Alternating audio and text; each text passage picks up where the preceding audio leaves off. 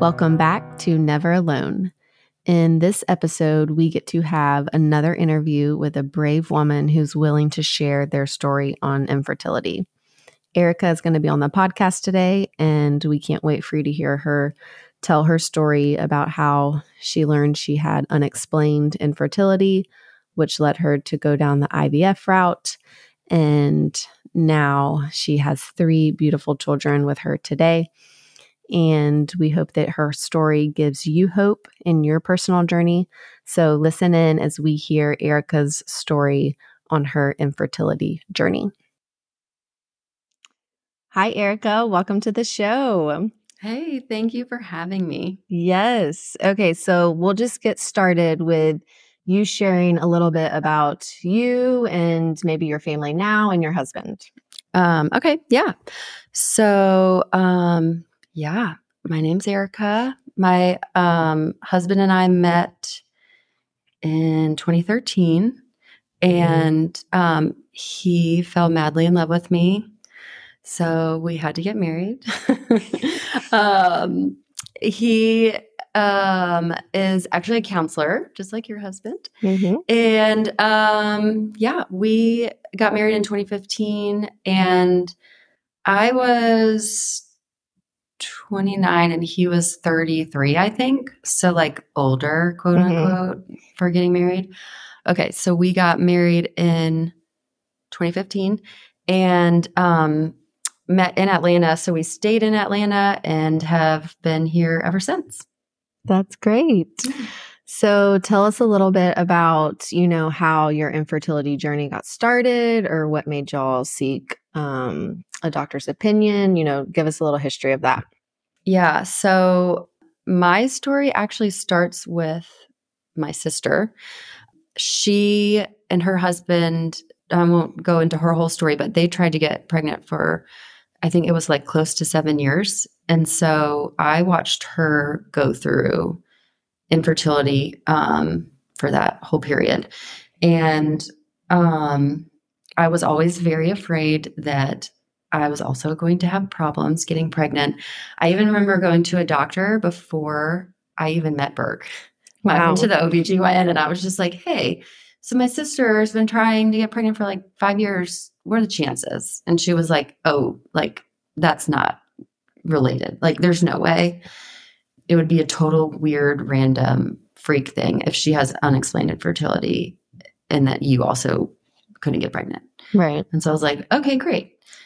And then, yeah, met Burke and we got married in 2015, like I said. And because of our age, we started trying to get pregnant like sometime within the for towards the end of the, our first year of being of being married. Burke was like not ready. and I was like, you know, having my sister yeah. have infertility, I was like, we should just start trying before we're ready. Glad we did because it did take longer than we thought and went down this whole fertility journey path.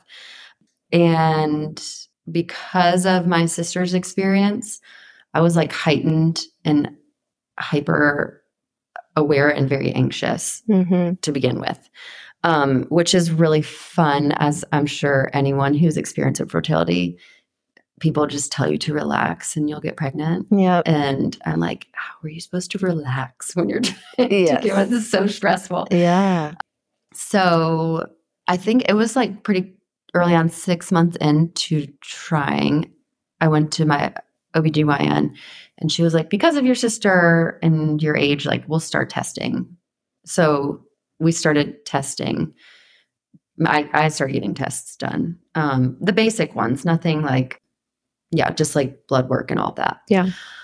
Um, all came back normal. So she was kind of like, you know, we got to give it a year and go from there. And to preface all of this, I really love being in control of things. And so it's really hard. It was really hard for me to not have any control over that and having to wait mm-hmm. an extra six months. Um, but as soon as we hit that year, I called the doctor and like got everything scheduled.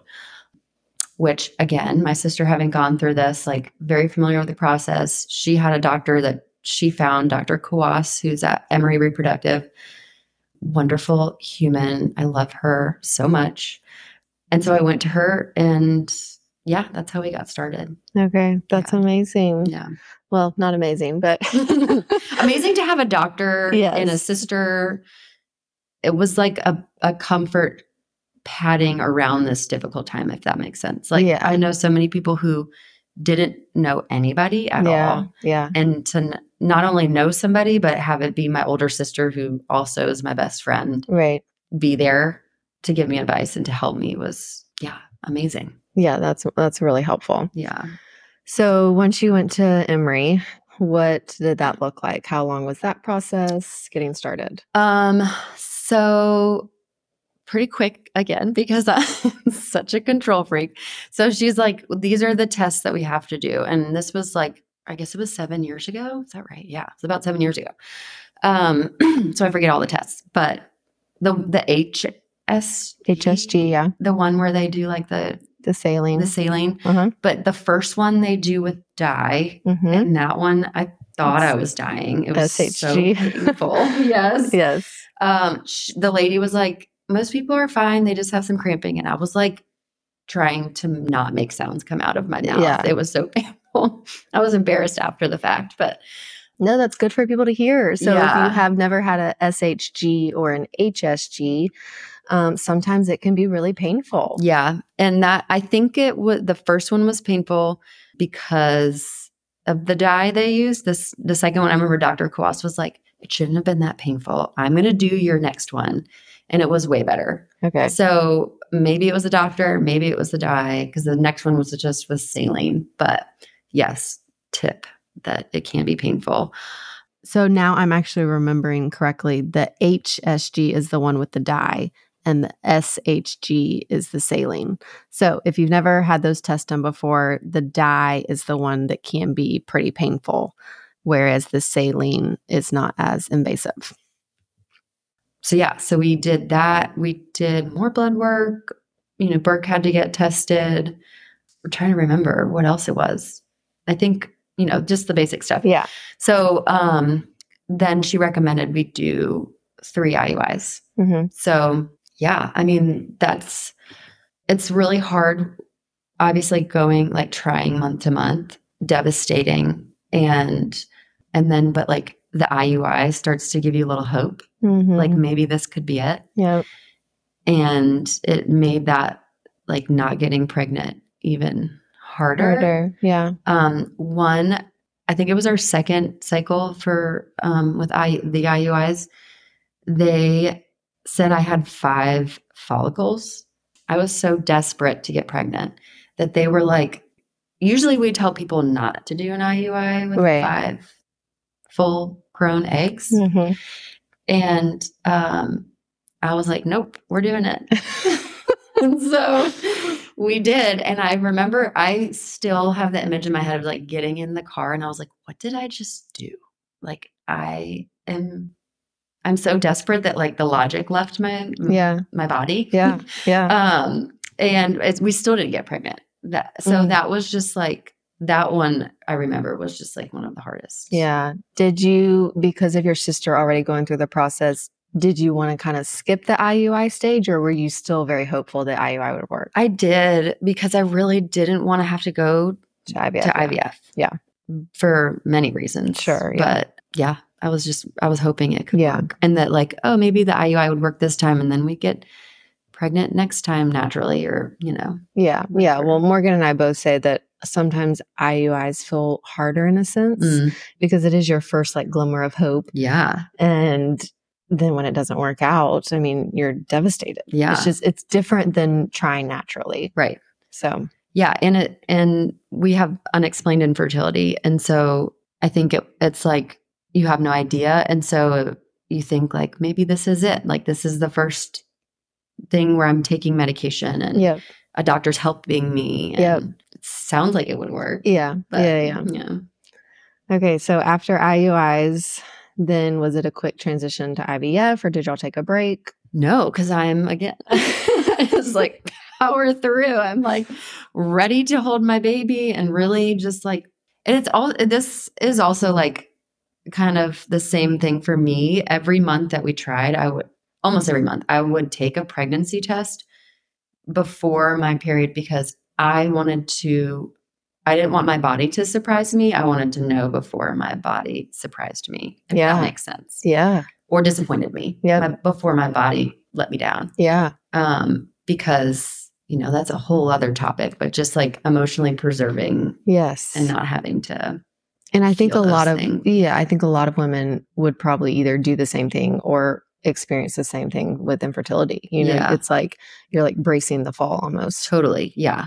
And and I think that some of my powering through to like start treatment was to like I have to know. hmm I want to know how it's going to end up. Yeah. So yeah.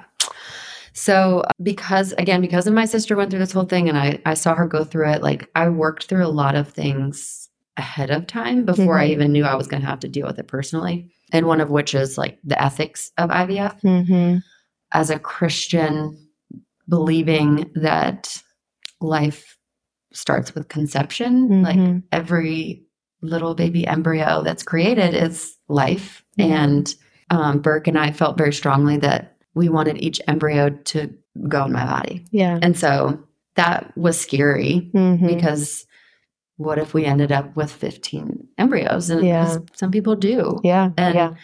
another just shout out to Dr. Kawwass is we told her all of that and made her like aware of how much of a like a big deal it was for us. And she said, you will likely end up with, you know, harvesting like maybe 18, 19, 20, 22, somewhere around there eggs.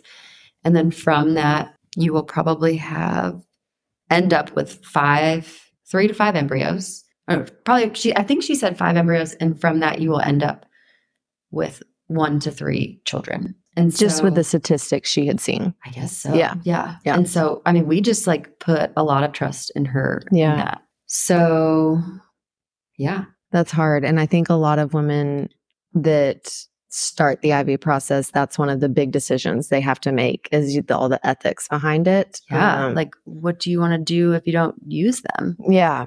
Do you donate them? Do you destroy them? Or do you let somebody adopt them? Yep. Yeah. So you pretty much get three options for those of you that aren't familiar with this.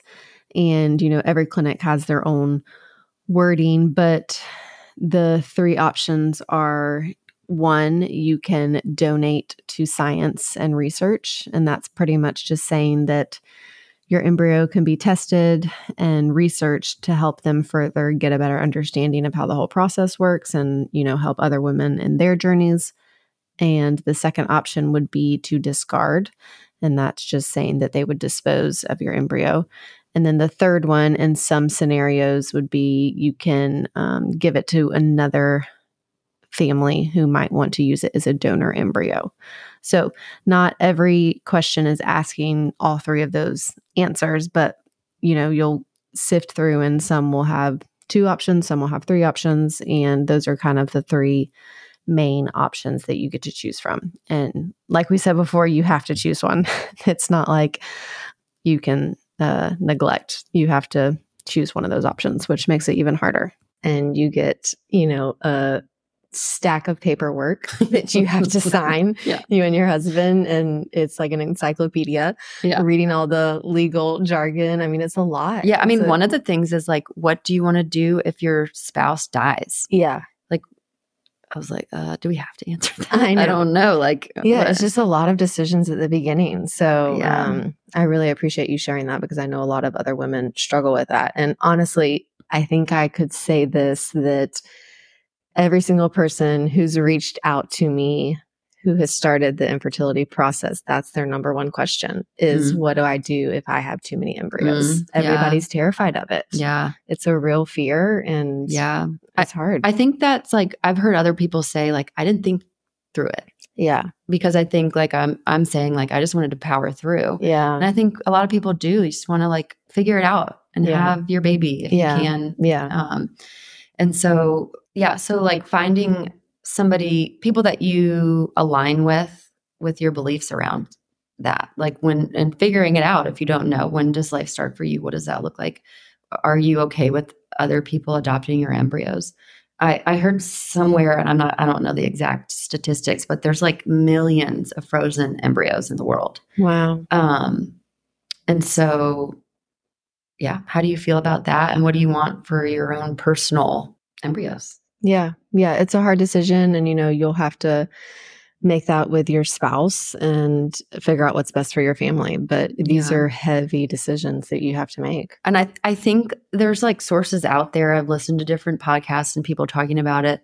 It can be really hard, at least for me personally, to listen to someone talk about ethics on IVF who has an experience in fertility Yep. because they don't know the pain and they Yeah. don't know what it feels like. Yes. So that's another, you know, path to walk down and talk about. That's a whole Yep. other topic, but um, yes. yeah. So like where you get your information, not that they can't have opinions or even have wise sound advice. It just for me can be like, you just have no idea. You have no idea what this is like. Yeah. Yeah. And here there you are, like pregnant with your Yep. third child and Yeah. you know. Yeah. Sometimes, as brutal as it is, you just want to say, like, easy for you to say. Yeah, You know, like it's easy for you to have these opinions when you have not even experienced an ounce of what I've experienced. Right. Yeah. Oh man. Okay, so y'all once you got past kind of the ethical decision, y'all started your first round of IVF. Yeah. Yeah. So started the shots. I will say there's a lot to say about IVF. um, there, there's a there's a, they give you this long schedule. I'm a nurse, so like I'm very comfortable with medications, with scheduling medications, with giving myself anybody else. So it wasn't that part wasn't hard for me.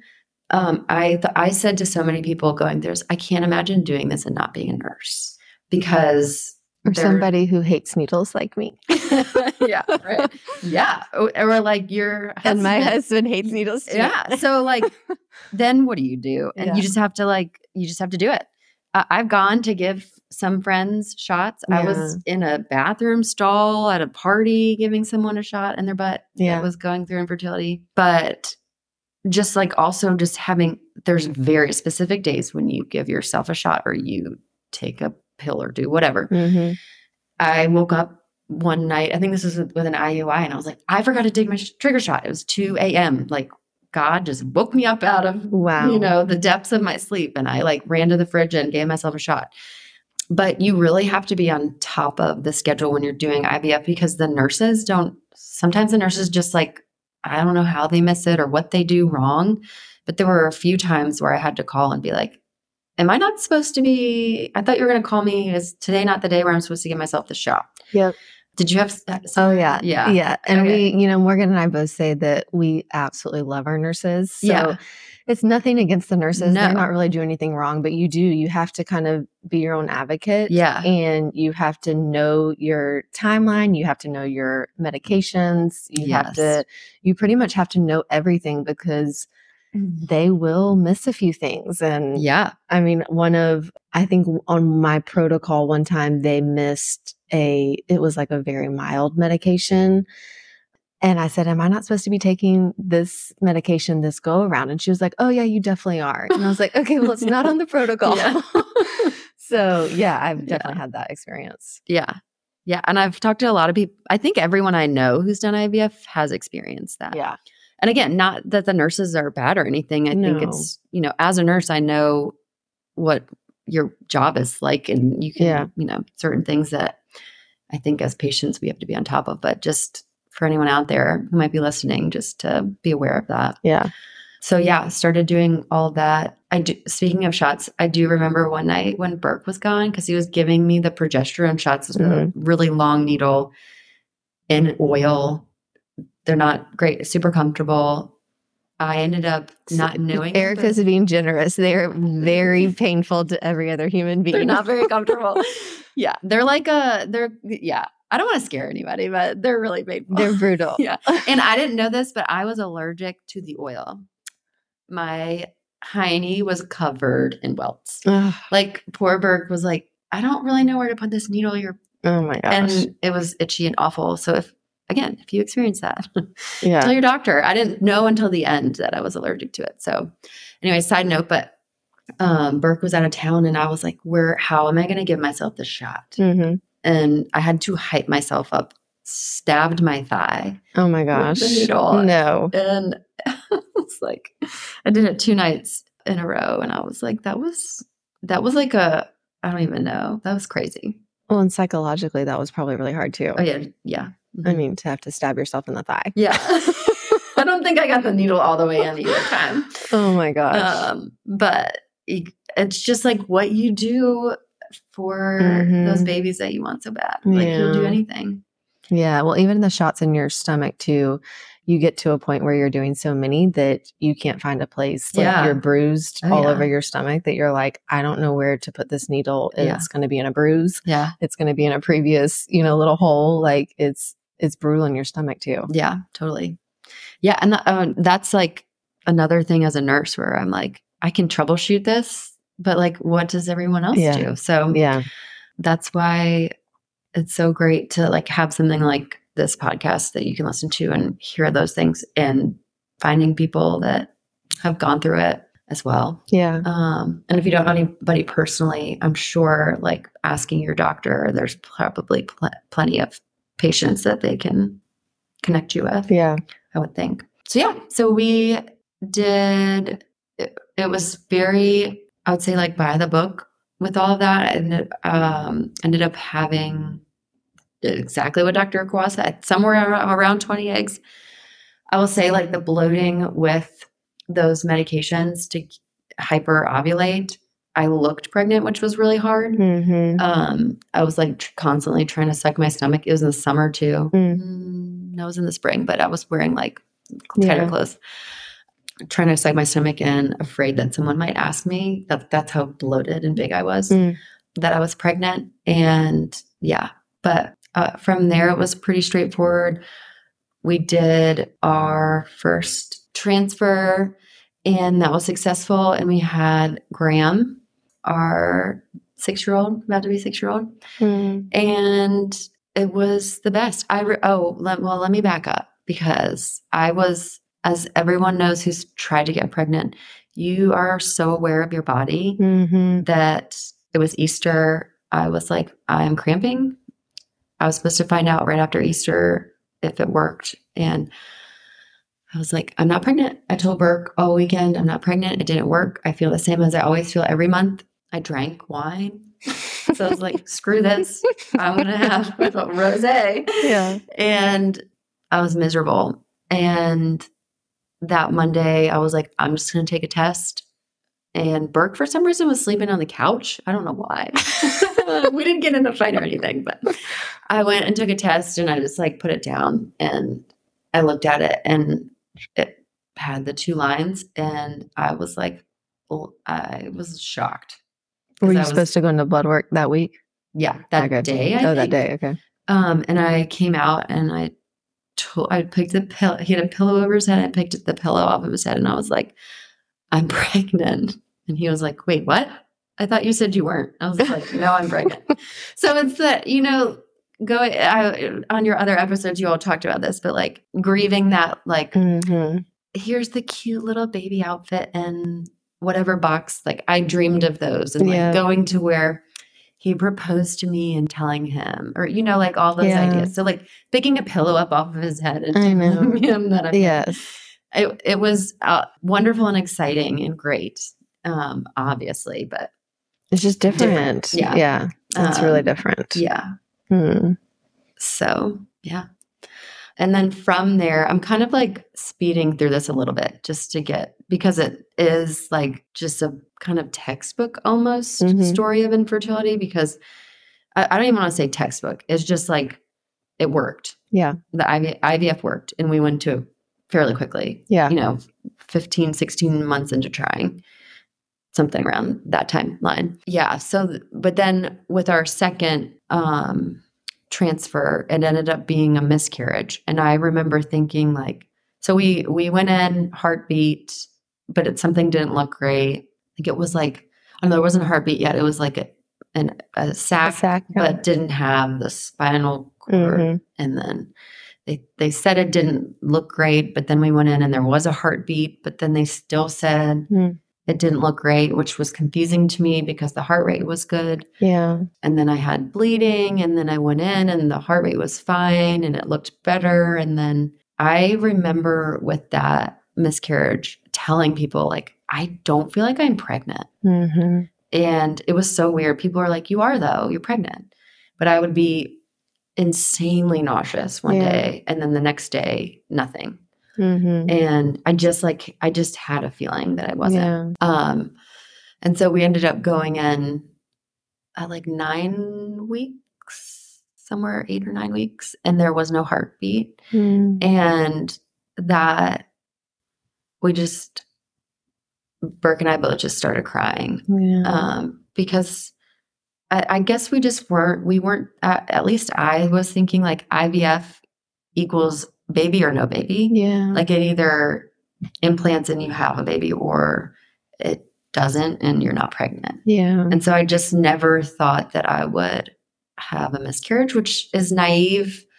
Um, I don't really know why I thought that, but um, well, I think I actually think that's normal to think that Mm. because I think your doctors don't really mm, educate women Yeah. on that because they do. They kind of lay out the IVF, you know, I don't know, protocol is like yeah, these are your statistics. It's very statistics Mm, driven, you yeah. know, like all of Mhm. IVF is statistics. yeah, And they're like, these are your statistics. You're right. It either like implants and you're pregnant or it like doesn't implant and the transfer just didn't work. yeah, That's kind of how they lay it out. yeah, So I would say most women do think that. yeah, yeah. So that was like really, it was really sad. Yeah. um i think even though i had been like they were kind of prepping me for it as being a potential i was really surprised by how emotional both of us were Mm-hmm. because i think to see a heartbeat and then to not see one Mm-hmm. um is a life that's lost Yeah. and it's um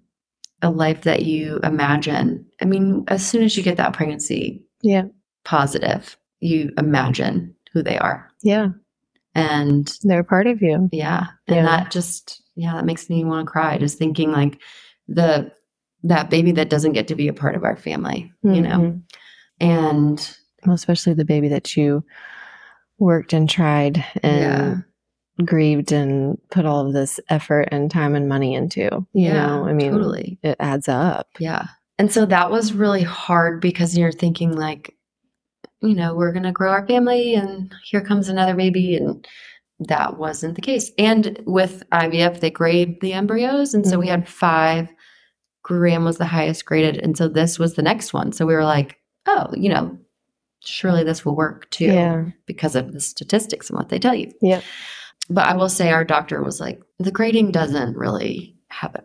It doesn't really tell you a ton. Yeah. Um, and so yeah, it took my body a while, like over six months to get back to normal. Which is another important thing that I think most people don't realize, Mm. you know, and it's not the case with everybody. Right. Everybody, you know, will have different experiences, but for a lot of women after a miscarriage, it takes your body a really long time Mhm. To get back to like a baseline. Yeah. You know, sometimes the HCG can be in your body for months, Yeah. Oh yeah. which is crazy. Yeah. Yeah. And I think that's another like area that you can compare yourself to in the infertility world of like, my friend had a miscarriage and she was like, it took her a month to get back to normal. And like, yeah. what's wrong with my body? Yeah. And so that was really hard, especially hoping to grow our family. And then we went in, so six, six, seven months later, when my body finally got back to normal, we went in for our next transfer and they defrosted that one and they said it wasn't really growing. So she like laid out the statistics Mhm. and was like, it, it just, it's hard to say for sure if this one will work or not. So we ended up letting it grow overnight Mm-hmm. and about like put it back in the dish and watched it because she was like, we can refreeze it. Mhm. And so we went ahead and defrosted the fourth one, which is Mac. And that third one, she called me the next day and was like, it like basically exploded in the dish. So that was like, you know, that probably happens within women's bodies all the time, but Mhm. we don't actually like see it. right. So Which that's a whole nother thing that I think most people also don't know about the IVF process. You know, when you have these embryos that are frozen, you arrive at your transfer date, and a lot of women don't get to transfer Yeah. because something happened to the embryo when they unfreeze it Oh, because they un they thaw it. I don't know what timeline they thaw it, but it's like um 24 hours in advance or something. I don't remember. I don't know. I could be totally wrong on that uh, timeline, but it's not like they would know, you know, a week or two yeah. in Oh, yeah. I think if they defrosted that morning, like The before morning, you come in, because Yeah. you don't get any warning. That's right. So I've heard of, you know, Yeah. several women who come in yeah. to do their transfer and they find out in that moment that they don't have an um an embryo that they're able to transfer. Yeah.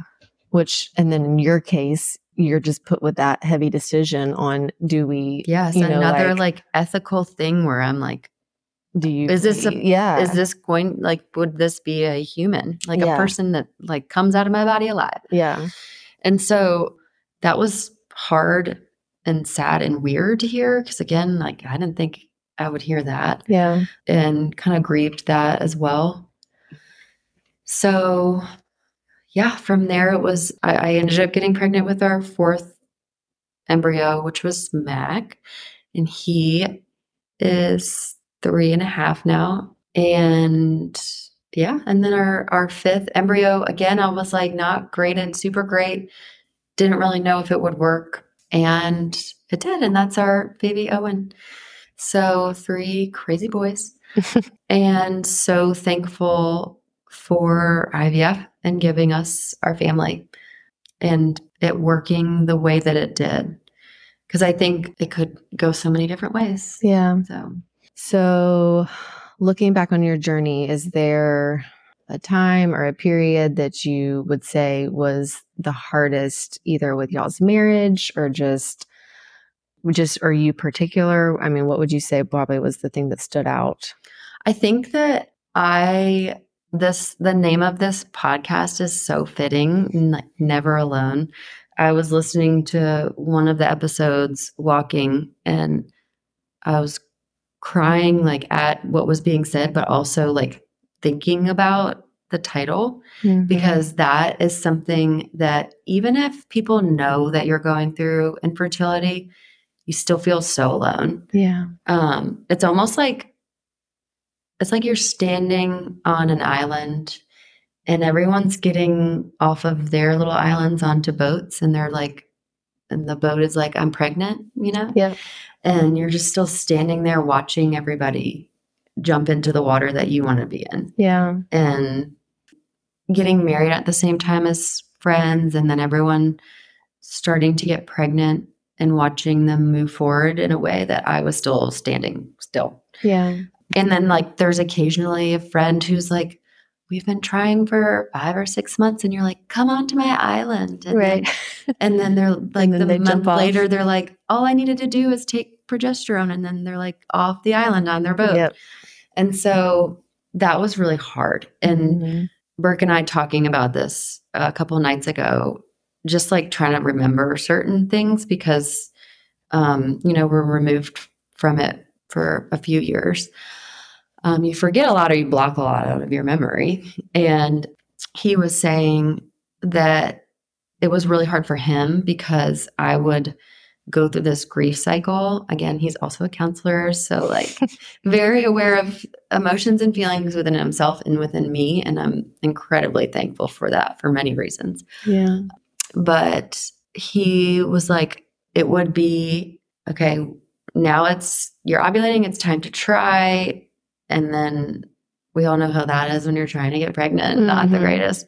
And then you're like really hopeful for two weeks, and then you're devastatingly disappointed yeah, and then you are like crying, sad, grieving for two weeks, and then you get hopeful again. yeah, And so he was like, it was just this really hard emotional cycle Mhm. over and over again, where he didn't personally feel the Yeah. emotions of like, we're never going to have a kid or it's never going to work out, Yeah. or like the fear of that. Um, it was more of just like feeling like he was losing me. Mhm. It was just a lot of ups and downs. yeah. So Yeah, I would say that was kind of similar with our journey too. Brad, you know, I felt like he would ask some questions of like, you know, what's go- not no not necessarily what's going on, but I guess like you said, he felt like I was lost, like, and I Mm. was. I mean, I was Yeah. lost in this roller coaster of emotions. Yeah. I didn't know what was going on. I didn't know how to feel or what to feel, and he was just. Yeah, it's really. It was really hard for him to watch. Yeah. You you get so like hyper focused Yeah, on it. And I would Google, I'd be on my phone Googling all the time. yeah, Everything I felt. And Yes. at, at every point of the month. Yep. And yeah. And I remember too one month or at during like our year of trying or no, it was during I was after an IUI. We were at a wedding. It was in the spring, early spring. And one of I think it was one of Burke's friends' wives was like, We're pregnant. And I was just like, Yay. I, I don't remember what I said. I, who knows what I said. I went into the bathroom and closed the door and the and I sobbed. yeah. I was in there for like 45 minutes. Mhm. And yeah, like that that was just that was hard. Mhm. Yeah. The women just like telling you or telling you they got pregnant by accident or um or even women saying something I, one of my friends was like what's ovulation? And i was like huh? What how do you not know what that is?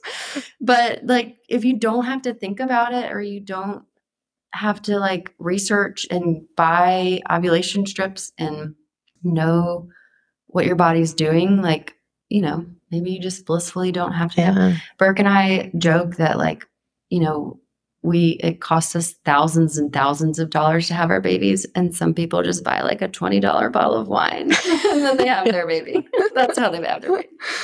Um, but but that kind of Well, going off of so going off of that, you brought up a good point. Did you have or what would you say would be a lot of your triggers during that time period? Like did you have any triggers that stood out to you in y'all's journey? I think I don't know about trigger. I so I know a lot of people deal with it differently where there's a lot of people who like do not tell anybody or don't Mhm. talk about it or like someone will say don't you want to have kids? Oh, like maybe eventually at some point whatever. I am like it, that question would make me so mad that I Mhm. would be like, yeah, actually we've been trying Yeah.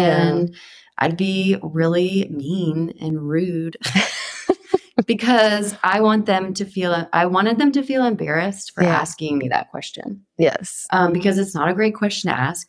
That was not a good way to go about it. But I think like I just felt a lot of anger Mhm. around all of it because it was it's I was angry that I couldn't get pregnant. I was angry that we had to do all of these things. I was angry that I couldn't just like have this normal story. And so when Mhm. someone asks me a question like that, it's like I'm going to make you feel really bad for asking that. not a good thing. I would not recommend that. There I would go back and probably do it in a more loving, kind way, just acknowledging the facts instead of being Yeah. about it. But that's just how I felt at the time. Yeah. And even like women who would tell me that they were pregnant, even my good friends, like I didn't feel happy for them. I Mhm. just felt really mad. Yeah. And I think that's okay. Like, Mhm. you, what can you do? Like, it's just a really sad and hard thing to hear somebody tell you. Yeah, well, I was about to say to validate you, maybe you think you didn't go about it necessarily in the right way, but from what we have gathered, most people are so angry at the beginning Mhm. stages Yeah. because you are, you're so pissed off at the Mhm. way you have to do everything, the process, the waiting, the procedures, the blood work, the Yeah. medications, the shots, the I don't know, the office visits. I mean, it's just it's so frustrating that we have to do it this complicated way. I mean, to us it feels like we're climbing Mount Everest Yeah. When everybody else is just like waving from the top, you know, like they The plane dropped him off. yeah, a plane dropped them Yeah. off at the top and they're just waving like you Yeah. got it. Yeah. And we're like, what? yeah. you know, I mean, Yeah. so I think a lot of people feel that way. Yeah. That's a good point. Yeah. And, you know, because we rushed through, not, I wouldn't even, yeah. I mean, we went, we did everything as soon as we could. There's a lot that I didn't experience in the grieving waiting that I know a lot of people have, which is something that I've been thinking about a fair amount now and comparing my story to other people's story because I feel like there's this infertility club that we all belong to, but like there's times where I feel like I don't really belong to it because it was, you know, a little over a year and and the first round of IVF worked for us and we have three wonderful sweet boys from that where I know there's so many people who it looks way different. Um, have friends who like have secondary infertility that have had late term miscarriages and have never been able to have another child, or like people who did six rounds of IVF, or um, people that it just didn't work for. And so I think comparing my story and feeling like I'm not worthy, not, not even worthy, but like I'm not in the club. But realize, like thinking back and and coming and doing this podcast and remembering all of these things and a, a, lot of stuff that I didn't all go into fully because there's so much in that time yeah. that you experience and hard things reminded me that I am and that everyone's infertility journeys looks different, but it's a wonderful thing to have other people mm-hmm. that you can talk to that have gone through it that can say like I know exactly what you're feeling. Yeah. Um, because I I do know what those feelings are and it's awful and hard and yeah, just to validate people in that experience that you're having and fears and um, whatever it might be, how real that is. Mm-hmm. Even if, yeah, even if your your journey ends um, with the infertility, yeah, struggle.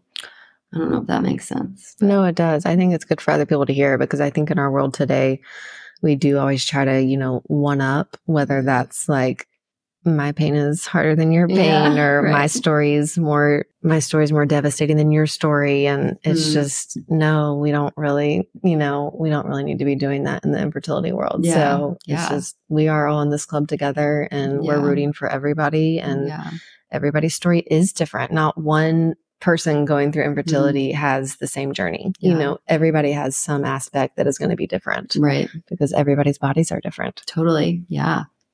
Well, is there anything before we get off? Is there anything that you would say to somebody listening, just either an encouragement or just something that you've learned from the process that you could say to women who might be in the thick of it now? Yeah, that's a good question. I would say that like being on that island alone that I was talking about earlier, there's people that are on their own little island also. Mm-hmm. And that I hope that you can maybe get some binoculars and see them and yeah. like see it through this podcast or finding someone else because I think it's so important when you're going through it to have someone else. Yeah. Like walk with you that has experienced it. Yeah. Because I think of course we can have friends who are like parents, whoever, who are loving and kind and there to listen and hear counselors mm-hmm. too. But to have someone just say, like, I know the feeling, I'm mm-hmm. sure it's similar to, I mean, it really kind of is similar to grieving because you're yeah. grieving. Yeah.